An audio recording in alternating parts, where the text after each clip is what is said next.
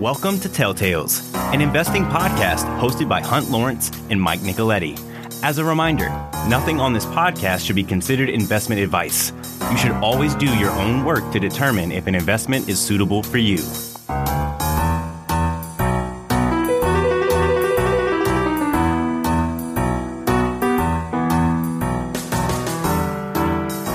I'm going to try to do oil and gas and macro pretty quickly because Mike and I were talking earlier, and we have some interesting insights we want to talk through. Oil pricing, I think at this point, depends mostly on how mild or how serious Omicron is. The news that there was this variant became available the Friday after Thanksgiving. And of course, the markets, which were very thin that day, took flight, including the oil market the IEA, which is an organization of consuming states based in Paris, or the office is based in Paris, and OPEC has a whole raft of energy economists and whatnot based in Vienna, have come out with reports just in the last few days that pretty much agree with demand statistics. They're a little bit off on the supply statistics. And they both conclude that the Omicron variant is not going to have a great deal of impact on oil demand in the next 12 months, 18 months, 24 months. I certainly hope that's accurate, but it is something to keep in mind uh, in, in trying to assess the oil markets. The other longer term thing to keep in mind is every car manufacturer is planning to have a third or more of the cars they sell in five years' time be battery cars. The overall impact on oil demand, you know, can be significant. The other point is that people who have fleets of trucks, think FedEx, think UPS, think Amazon delivery, are going to be very oriented towards going to battery trucks the reason is that the truck manufacturers, the Dodges and whatnot, are going to give longer warranties for battery powered trucks because there's less to go wrong with them, I guess. And truck fleets generally run the trucks until the warranty. So if, if the warranty on a diesel truck or a gas truck is five years and the warranty on a battery truck is eight years, there's going to be quite a lot of conversion over to battery trucks because they generally don't run 24 hours a day. They come back to a central spot. They can be charged up in the in the central spot. So longer term, in other words, in 22 and 23, concerned about the impact of COVID, Omicron or some other variant. By the time you get out to 28, 29, 30, have to think about the impact of on gasoline and diesel demand, transportation fuel demand of moving to batteries. That being said, Rosneft, the other Lukoil, the other Russian companies, Saudi Aramco, who now has quarterly financial reports, as as does Rosneft and Lukoil, it's no different than than the leading independents in the U.S. or the larger companies in the U.S. and, and Europe, nobody over the next five years is going to spend more than their cash flow. Saudi Aramco is not going to spend more in their cash flow because they live on the cash flow. All all of the crown prince's plans depend heavily on having cash flow over and above the amount that Saudi Aramco reinvests in Russia, Rosneft, Lukoil, the, the, the rest of the Russian oil industry, at least half the cash flow goes to finance their pension programs. It's not available to put back in the ground. If you're talking BP, Shell, Total, the European companies, where there's a lot more emphasis on climate activism, they not only will not invest all their cash flow. They will invest way less than half their cash flow, so they have dividends and stock buybacks. But increasingly, uh, you see in industry newsletters when you see some company buying a uh, solar farm or a wind farm or some form making power in Europe, or for that matter in North America, very often the backstop it, it's a subsidiary or an allied company of Shells or or BP's or Total's.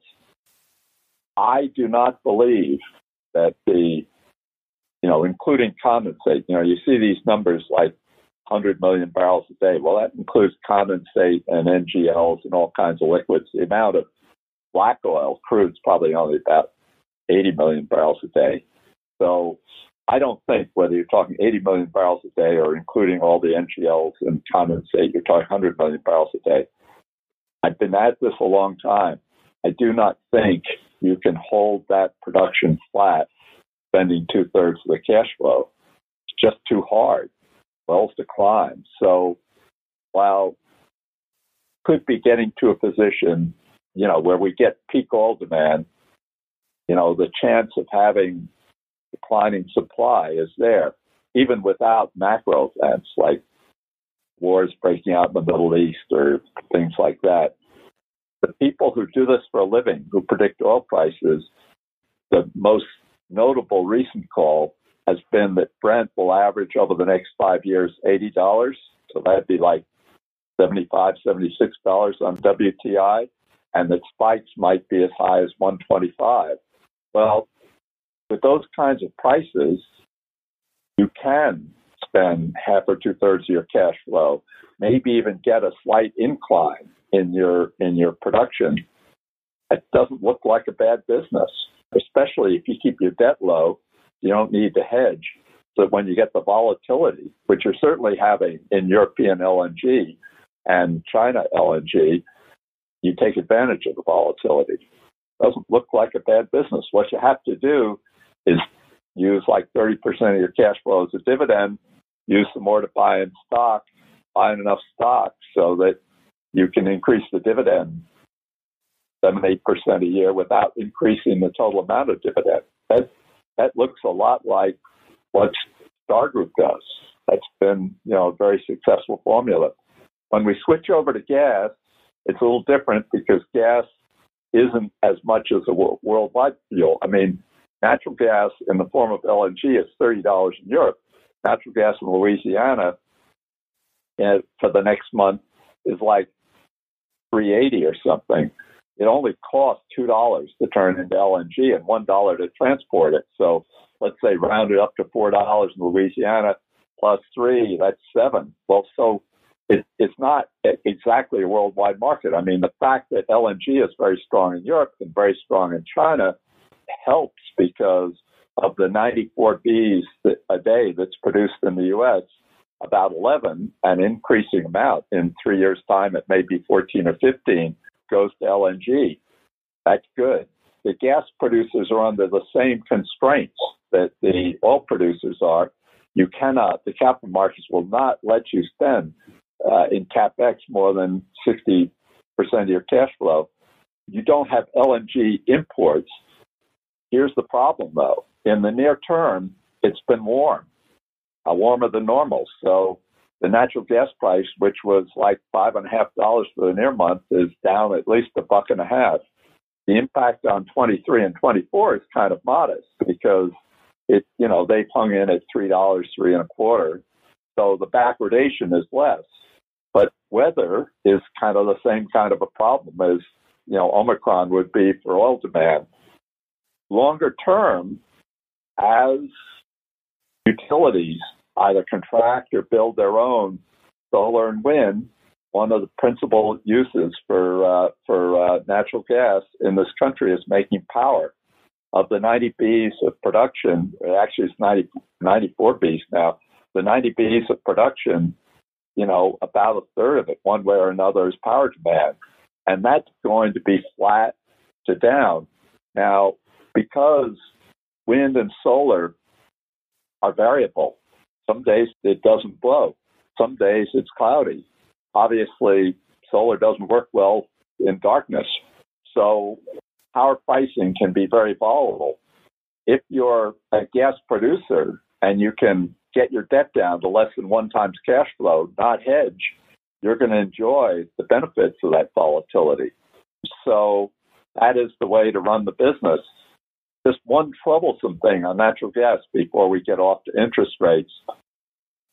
In the time when gas ran up to five dollars, five and a half, six dollars, everyone said, "Well, no one can produce any more gas." Wrong. Natural gas production went up by four Bs a day. You know, on top of 90, so 91 to 94. As it turns out, this you can track this by tracking pipelines. Platts does that about two bees has come from the Haynesville, which is now up to around 14 bees a eh? day. The Marcellus and the Utica, which didn't even exist 10 years ago, are now 34 or 5 bees a eh? day. And then there's about 20 bees a day of associated gas that comes from the Permian, and then there are odds, bits, and pieces around. I do not believe that natural gas producers spending not more than two thirds of their cash flow and that's what they're being held to account by the public markets and, and private markets as well. Think it'll be hard to maintain that 94 Bs a day of production. So there should be some chance to make money here, and there is the volatility. Look what happened in, Trap, in Winter Storm Uri in Texas in February. Natural gas went to $200. I mean, there were some unhedged gas companies that even though gas wasn't that strong for the first quarter, still recorded average prices of five and a half or six dollars. So there is an opportunity here if you stay low leverage and unhedged and you're good at drilling wells and, and having shale gas wells pay out in a year and whatnot, it's not a bad business. Once again, you have to pay a dividend, use 35% of your cash flow to pay a dividend, buy in some stock. You know, you can create a pretty good record. I just want to cover interest rates and then we'll get on to tech stuff. But how in the world is inflation running at 6% a year and the 10 year bond at 1.5%? How in the world is that happening? A good expression in the capital markets is don't fight the tape. I do not believe that the long bond can stay at 1.5% even if the inflation rate goes from 6% down to 3 or 4%, remember the Fed or all central banks were trying to get it up to 2%. They were more worried about inflation. So they said to one, all the central banks of the world, it can run over 2% a little. Well, 6% is way over. But let's say it calms down to 4% by the second quarter of next year. How in the world is the long bond, the 10 year bond, can stay at 1.5% if the Federal Reserve papers and, and, and goes from buying you know 120 billion a month down to none a month and then eventually stops replacing the maturities and the and the interest coupons how in the world is that going to stay at one and a half percent? I just don't believe it. I mean it that would be defying gravity what is the impact on equity valuations, on real estate valuations, on crypto valuations? I mean, it has to be the case that we've been awash in capital. And while until recently we didn't have inflation of consumer and wholesale prices, we certainly had inflation of asset values.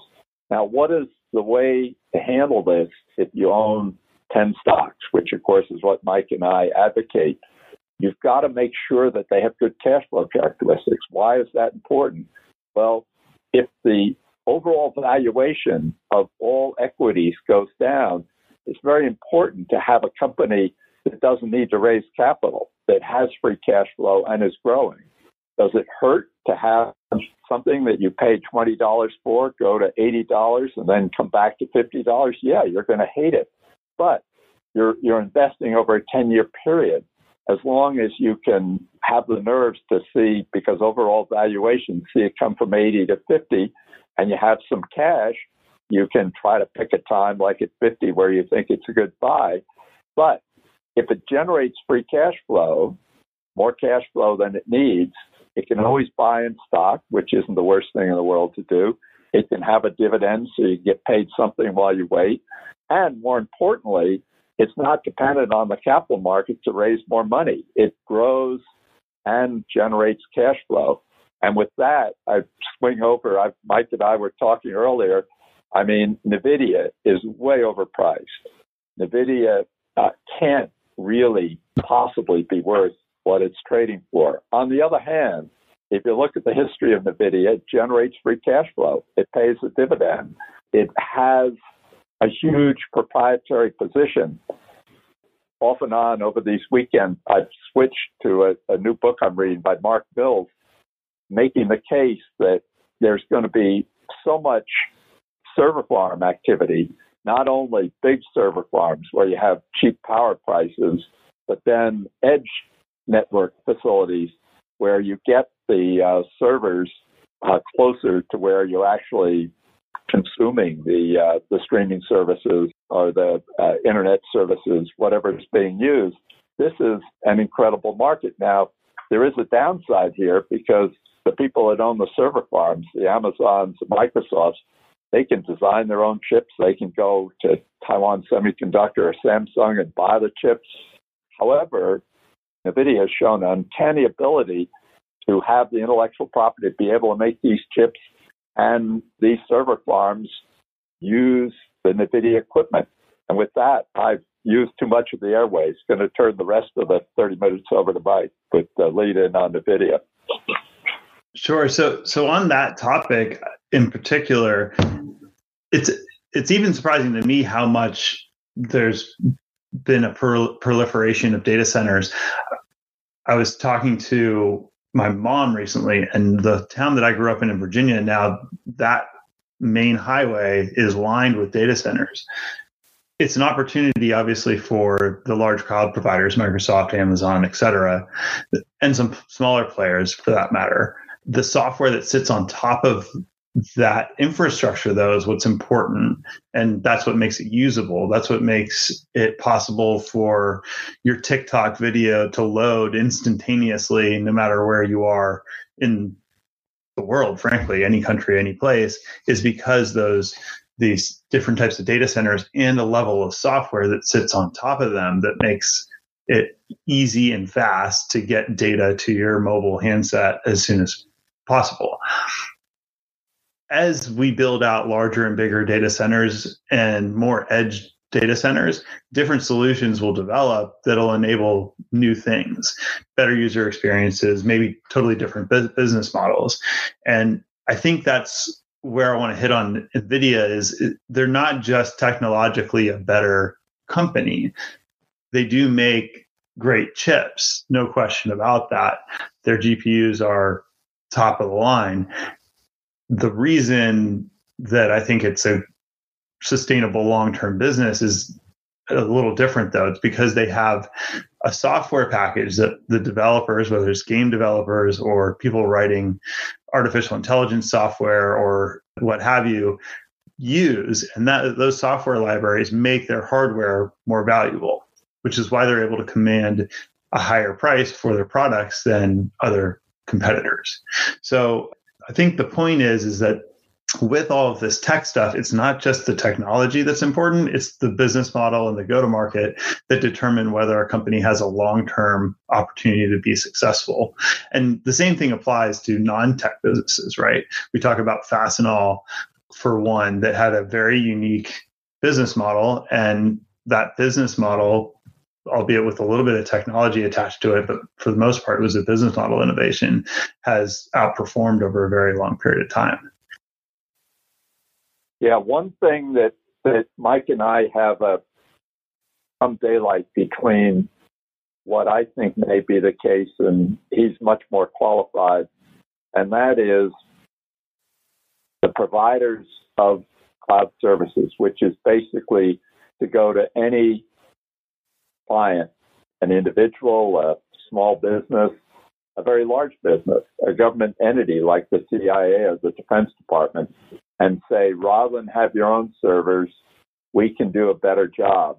We can provide more security. We can have more backup. We have, we will be a more reliable service. Starting with Amazon Web Services, Microsoft in second position, Google in third position, uh, I don't know, Oracle in fourth position, that business become integral to everything that goes on in communications and media and whatnot. I believe that the Microsofts, the Amazons, especially the Microsofts, especially the Oracles, are going to provide software to go along with the cloud services.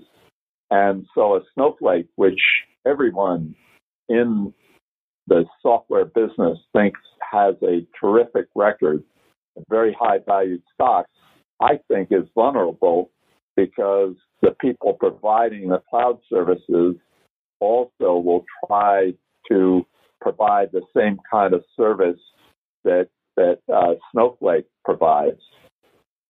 Mike's more current on the company, and Mike, of course, as you know from prior Wednesdays, is pretty high on Salesforce as, as another entity that will allow customers from small to large uh, organize themselves and make better use of all the capabilities that cloud services provide. I'm just not sure. And with that, going to turn it back to Mike because I think Mike believes down to his toes that there's going to be a software business that uh, is unaffiliated with the cloud providers that is going to have a role and will have the same or similar growth characteristics to the NVIDIA's providing chips and other equipment, intellectual property to the server farms and the cloud providers themselves. But with that, Michael, close out our 30 minutes on that subject.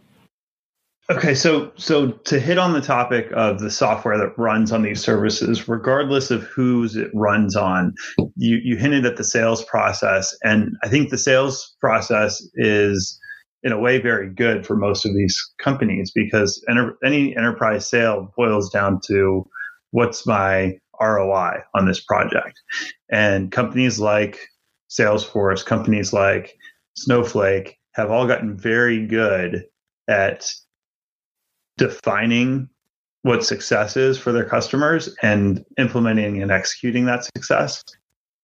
There's a reason everybody was excited uh, about the the CEO of, of Snowflake coming in because he's that sort of runs that sort of sales organization. The second piece is whether or not the cloud providers are going to compete with a Salesforce and or Snowflake or any other cloud delivered service for that matter. And I, I'm less worried about that threat for a couple of reasons. One, take a Fortune 500 company, for example. In general, you think about your strategic position as an IT department or as a business as a whole, you don't want to be too dependent on any one supplier. So you can make the strategic choice, like Netflix, to go all in on AWS, and then you you are sort of beholden to that one supplier, or you can make a decision to spread it around a little bit, if you will, and a product like a, Snowflake makes it relatively easy for a company to do that as far as moving workloads between different cloud providers. So I think that there's different approaches that different companies will take, which means that there will be opportunity for both the incumbents and standalone SaaS businesses as well. Great. We've run through our 30 minutes. Everyone stay healthy, stay well, pick up 10 Qs, 10 Ks, see if you can discern some uh, some value. And for the holiday weeks. We'll be here at 3:30 Wednesday, same as any other week. So, with the holidays coming on Saturday, Mike and I can say we will have done 52 Wednesdays. So, everyone, take care and be well. Bye bye.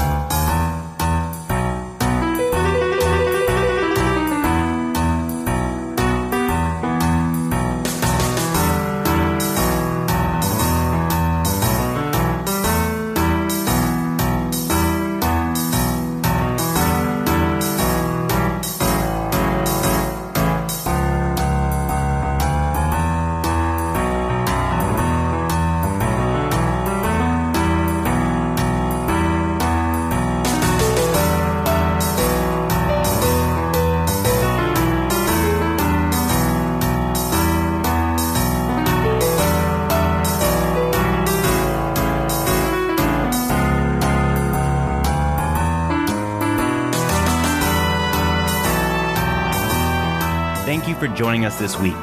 Please tune in to us again next week as we'll be back on Wednesday. As a reminder, nothing on this podcast should be considered investment advice. You should always do your own work to determine if an investment is suitable for you.